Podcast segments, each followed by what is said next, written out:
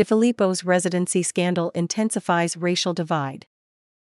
The racial divide in North Miami Beach city government is coming to a head, with white commissioners standing by their man, Mayor Anthony DeFillipo, regardless of growing evidence that he has moved to Davie in violation of the city charter. Meanwhile, the city's black commissioners are making themselves scarce until the mayor is forced out, although McKenzie Fleurimond is the only one who admitted as much to the Biscayne Times. The mayor cannot, for his political expediency, continue to come to meetings and preside over them without verifying his residency, he said. Further, Fleurimond shared that he's been advised by legal counsel to refrain from attending commission meetings because of the potential legal risks of participating. I was advised that it would not be proper to have the mayor preside over a meeting when he was in fact no longer the mayor, he said. Then there are the white commissioners, Jay Chernoff, Fortuna Smukler, and Phyllis Smith, all siding with DeFillipo, who say government business and meetings should continue as usual unless a judge finds that DeFillipo lives outside the city and is thereby unqualified for the seat. Because it's an opinion and not a fact, until I am instructed to by the proper authority, which I believe is a judge, I will continue to try to hold our meetings as we should. Said Smukler. I too want city business to continue, but I want it to continue properly, said Fleurimond. In order for that to happen, we have to clarify and move forward from this residency issue. All of the black commissioners failed to show for a January 17 commission meeting. City Clerk Andrise Bernard announced that Commissioner Daniela Jean was expected but running late, then she failed to appear. It was the second consecutive absence for Vice Mayor Michael Joseph. Now many question whether the fate of the city's dealings will hang in the balance, with continued absences in the midst of the growing scandal over where DeFilippo really lives. The Commission is expected to meet February 16 for another workshop and then again on February 21 for its regularly scheduled monthly meeting. Fleurimond said the spotlight should not be on the Commissioner's absence, but on the obligation of the city government to operate based on the Charter. This is part of the process to assure that our charter is being abided by, he noted. Our charter is our founding document. Everyone has to respect it and everyone has to abide by it, including Mr. DeFillipo. Otherwise, the business that we undertake, if he presides at a meeting, can all be questioned legally. Jean could not be reached for comment, Joseph initially agreed to an interview that failed to materialize. I can't speak for my colleagues, said Fleurimond, when asked if the pair were collaborating with him on the sit out. I don't know what's on their mind, but what I can say is we're all aware that the mayor has been under scrutiny. The black commissioners were not the only ones to walk off, though. After trying to warn DeFillipo that it was illegal to proceed with January's commission meeting, City Attorney Hans Ottinot stormed off just minutes after it started. Pamela Ryan, a partner at Ottinot's firm, also left when DeFillipo, Smukler, Smith and Chernoff went against the advice of City Manager Arthur Duke Sorey III to cancel NMB's CRA meeting in light of the ethics complaint the public had already been notified by the city via social media and posted notices that the CRA meeting had been cancelled. I felt like you did not have a quorum to hold this meeting because the mayor is no longer qualified, said Ryan, telling commissioners they would be violating sunshine law. I'm advising you that you are having your meeting illegally. Smukler shot back, Did you go to law school?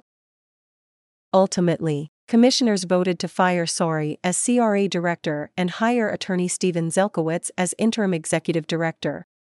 Zelkowitz's salary has yet to be decided.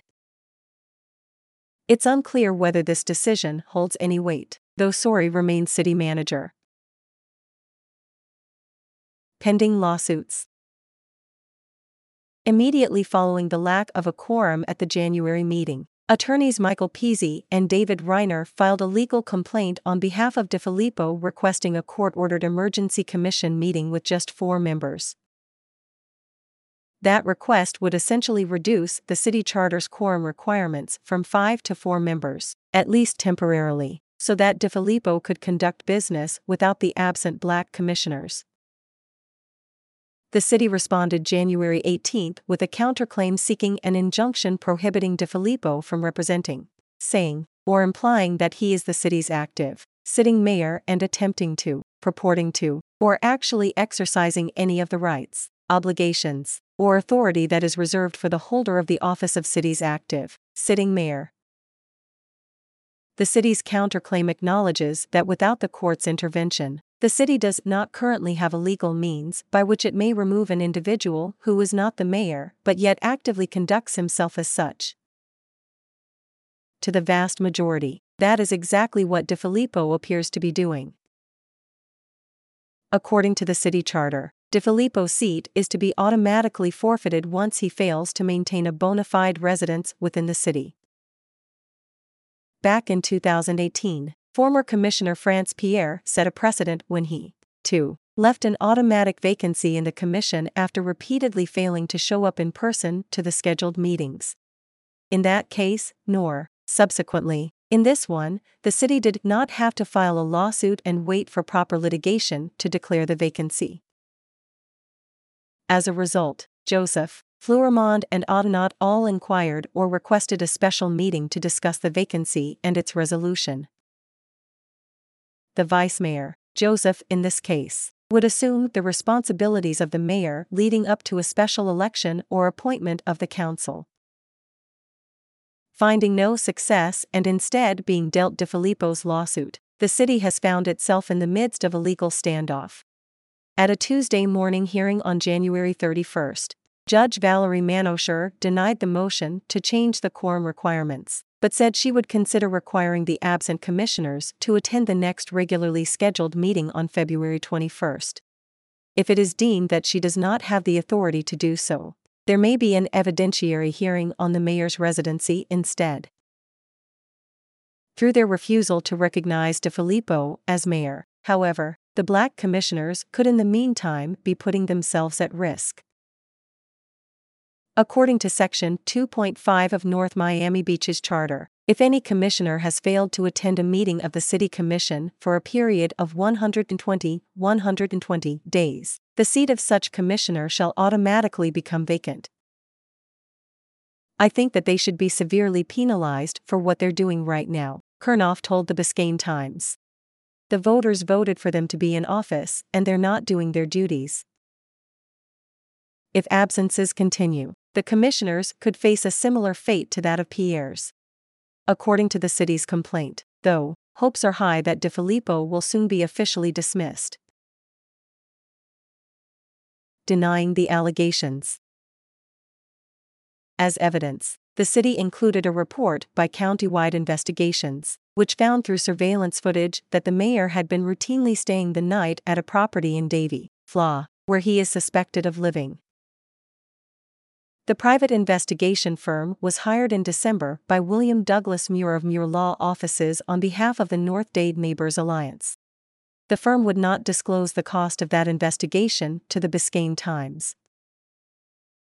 In addition, the listing for another property in Davie back in April 2022 showed images that included some of DeFillipo's personal belongings, including a framed wedding photo and closets filled with clothes. Despite the evidence against him, DeFillipo continues to maintain that both properties in Davie are nothing but mere investments. According to him, he lives in a one bedroom, 830 square foot condominium unit in the Eastern Shores neighborhood of North Miami Beach that residence, seemingly unfit for a man with a wife and two children, is what is continually referred to in the city's complaint as the sham residence. Property records show DeFillipo and his wife also own a two bedroom apartment just three units down. Neither unit have a homestead exemption. Yes, I am a bona fide resident of the city of North Miami Beach, he reassured residents in early January. All my information is consistent and continues to be with what was filed in the clerk's office the day that I moved from my house to my apartment. This is nothing but a political witch hunt and it needs to end because the city's business needs to come first. In December 2021, DeFillipo changed his records with the city to reflect the one bedroom apartment as his official address. That change was made just days before he closed a sale on the original North Miami Beach property, which qualified him to run for office in 2018 and again in 2020. All the while throughout 2022, his voter registration listed his original qualifying address.